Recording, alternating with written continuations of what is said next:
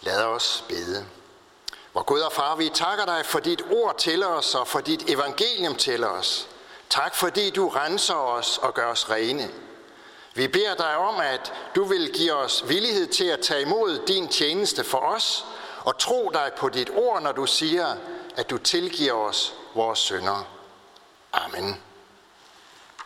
Vi skal høre evangeliet, sådan som evangelisten Johannes skriver det til os.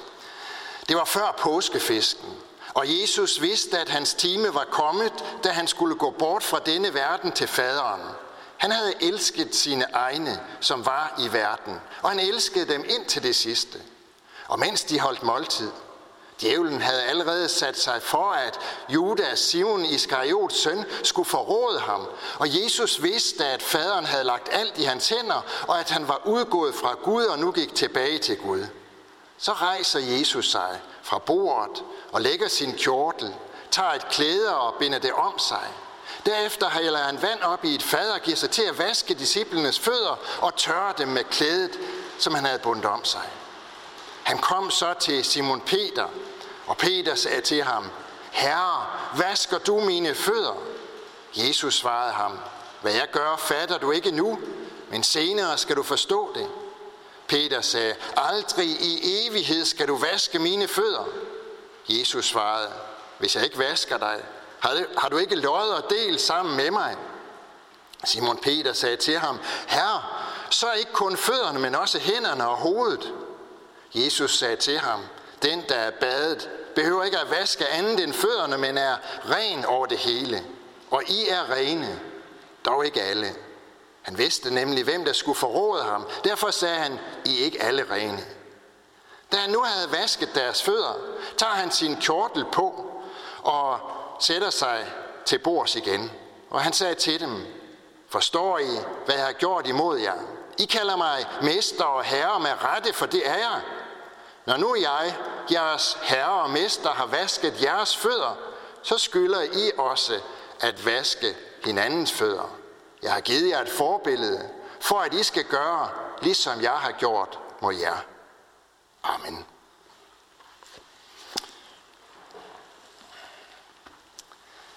Ja, det her med at øh, vaske hænder eller spritte dem af og holde en god øh, håndhygiejne, det ved vi, hvor vigtigt det er i den her tid.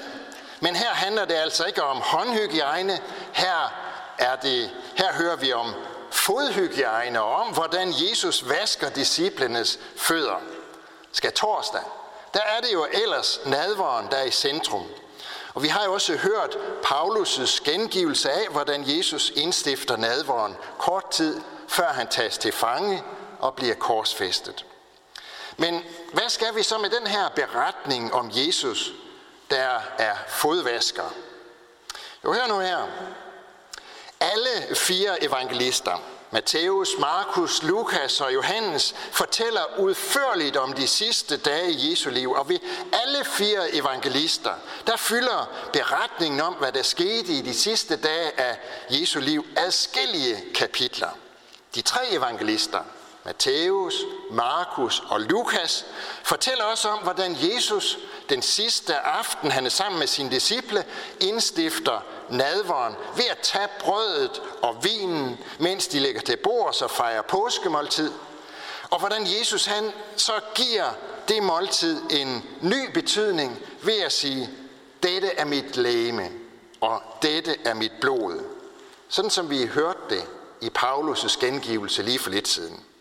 Johannes derimod, han nævner ikke et ord om, at Jesus han har gjort sådan. Hvorfor må han ikke gøre det? Kan man forestille sig, at Johannes han er den eneste, som ikke har lagt mærke til, hvad der skete den sidste aften? Kan man forestille sig, at det sådan helt er forbigået Johannes' opmærksomhed? Kan man forestille sig, at Johannes han måske bare har glemt det, inden han har skrevet sit evangelium ned?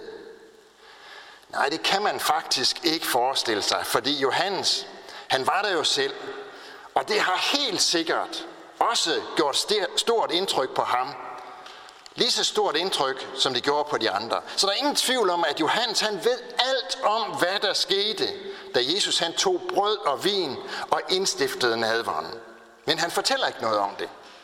I stedet så fortæller han den beretning her om, hvordan Jesus vasker disciplenes fødder. Det er der en helt bestemt grund til.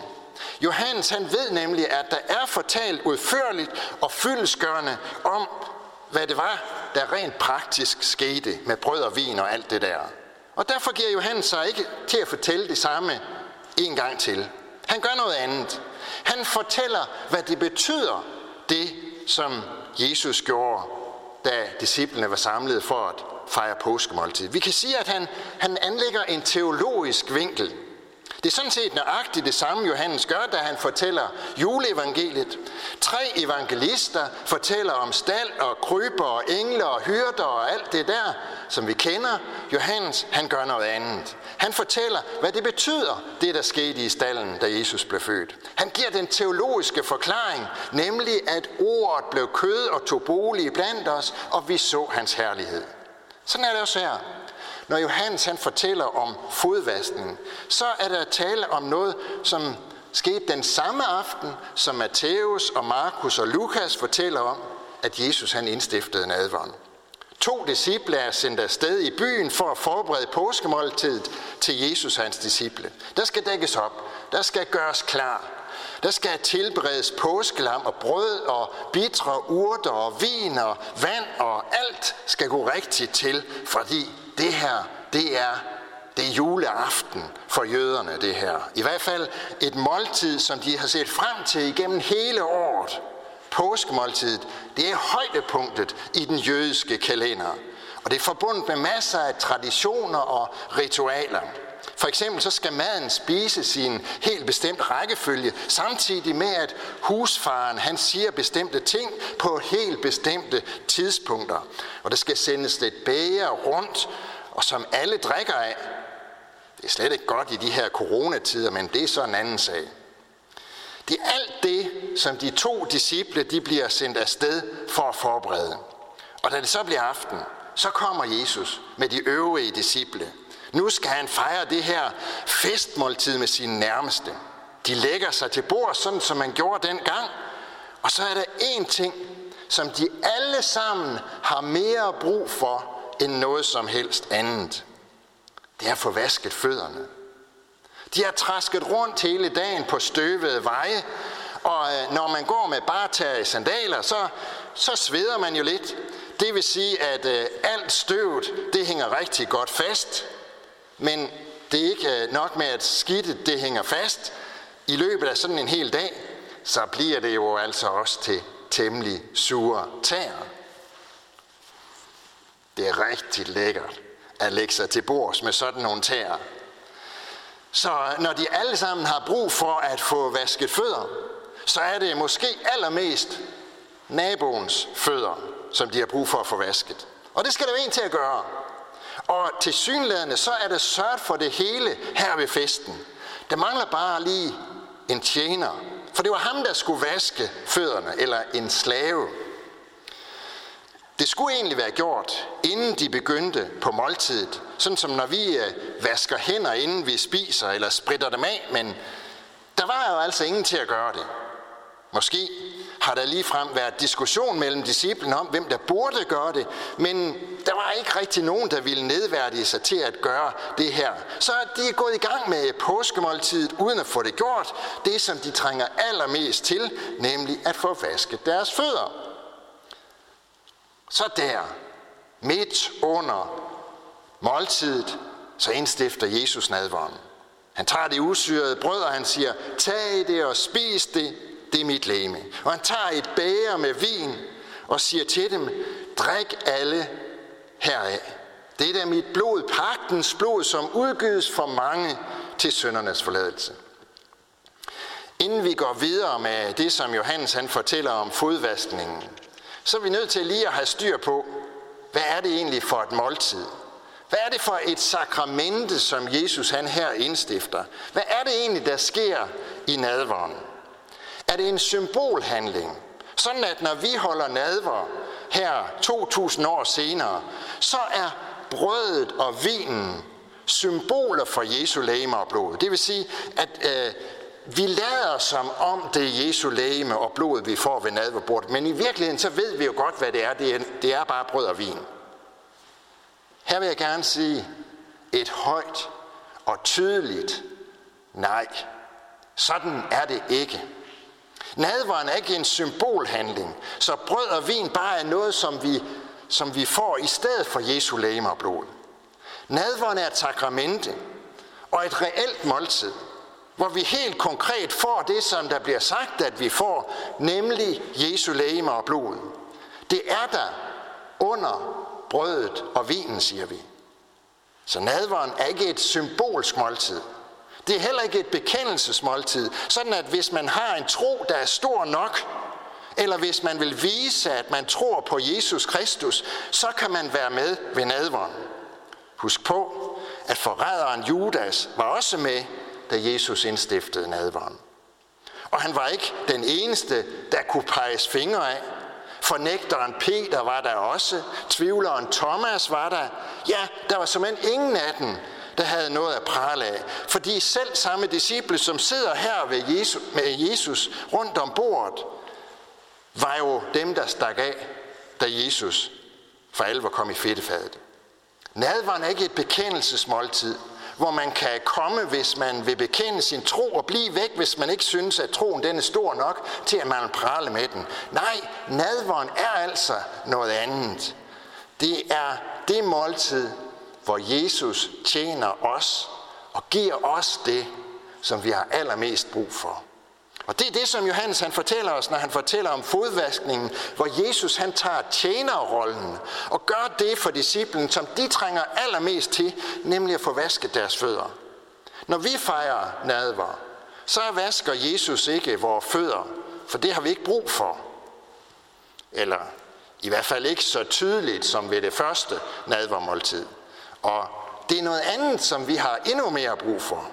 Han rækker os sit læme og blod, i form af et lille, usyret brød, nogle få dråber vin i et glas, fordi det er det, vi har mere brug for end noget andet. Det læme og det blod, som blev offret på Golgatas kors, for at der skulle være tilgivelse for vores sønder. Jesus siger i en anden sammenhæng, den, der spiser mit brød og drikker mit blod, har evigt liv, og jeg skal oprejse ham på den yderste dag. Johannes vil simpelthen gennem beretningen om, hvordan Jesus vasker disciplenes fødder, fortælle os, hvad det er, Jesus han gør ved nadvånden. At han gør sig til en tjener for os. At han glemmer sin egen værdighed og ophøjthed. At han giver os det, som vi trænger allermest til, nemlig hans læme og blod, som gives os som et pand på, at der er tilgivelse for vores sønder. Hvor vigtigt og nødvendigt det er for os, og hvor meget vi har brug for det. Det kan vi se, da Jesus kommer til Peter og vil vaske Peters fødder. For da Jesus er på vej rundt ved bordet og så kommer til Peter, så protesterer han. Måske er det en, den dårlige samvittighed, som gør sig gældende. I hvert fald så siger Peter, at Jesus ikke under nogen omstændigheder skal vaske hans fødder. Og til det svarer Jesus, at hvis Peter ikke vil tage imod det, som Jesus vil gøre for ham, så har han ikke lod og del med Jesus. Nøjagtigt det samme gælder for os ved nadvånden. Der ved Herrens bord rækkes os tilgivelse for vores synder. Hvis man ikke vil tage imod det, tilgivelse for sine synder, så kan man ikke have fællesskab med Jesus. Peter reagerer ved at sige, så vask mig helt, Jesus. Hvor til Jesus siger, at den, der er badet, er helt ren og har ikke brug for mere end det, som Jesus giver. Vi kan godt sammenligne det, eller tage det som et billede på dåben, hvor Jesus har gjort os til Guds børn og givet os søndernes forladelse og givet os alt, hvad vi behøver. Den, som ved dåben er blevet Guds barn, har ikke brug for andet end at leve af og i Jesu tilgivelse. Og den får vi netop i nadveren et pand på, når brød og vin rækkes os og følges op af ordene, det der er Jesu Kristi lægeme, det der er Jesu Kristi blod. Det er Jesus, der rækker det til os. Og indbyder os til at deltage i nadveren.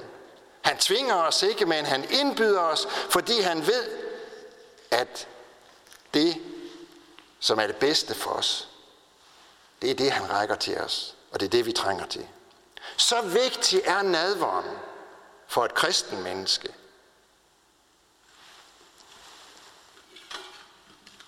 Vi får bare et lille bitte brød og en lille smule vin. Og samtidig med, at det er brød og vin, så er det virkelig og helt konkret Jesu læge og blod, vi får. Derfor er det også et fest og et glædesmåltid, når den kristne menighed samles for at fejre nadver. Det kan vi ikke lige nu, fordi vi er i en helt speciel situation med coronavirus, hvor vi skal passe på ikke at smitte hinanden, og vi skal passe på dem i blandt os, som på forskellige måder ikke kan tåle at blive smittet. Lige nu kan vi ikke samles for at fejre nadver. Og jeg skal ikke udelukke, at man hjemme i stuerne kan holde nadver ved at indstifte noget usyret brød og noget vin. Men jeg vil ikke anbefale at gøre det. For jeg synes, at der gør noget tabt ved at fejre nadver på den måde. Og det kan nemt føre til, at nadveren bliver til noget andet for os, end det, som Jesus sagde, at den er. For nadveren er netop ikke en symbolsk handling. Det er ikke et mindemåltid, hvor vi nøjes med at tænke på, hvad Jesus har gjort for os. Nej, nadveren er et konkret fællesskab med Jesus, hvor han, når indstiftelsesordene har lyttet, er under brødet og vinen. Det vil sige, at samtidig med, at det er brød og vin, så er det også Jesu lægeme og blod. Helt konkret og virkeligt. Og vi får lov til at spise det og drikke det som et pand på, en sikkerhed på, at det, som Jesus har gjort, da han blev hængt op på, på et kors og led døden for menneskers synder, det også gælder for mig. Så stort og så fantastisk er det med nadveren.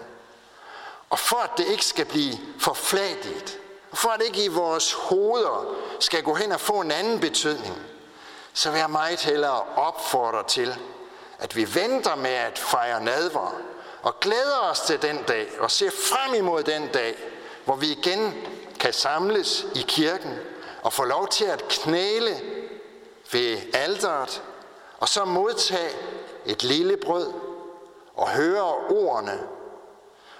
Dette er Jesu læme, Og række mit bager frem og få en lille smule vin og høre ordene, dette er Jesu blod, og så vide, at det betyder, at det er det virkelig. Det er virkelig Jesu læge og blod, der rækkes til mig, og få lov til at spise det og drikke det, og på den måde få helt konkret og fysisk fællesskab med Jesus.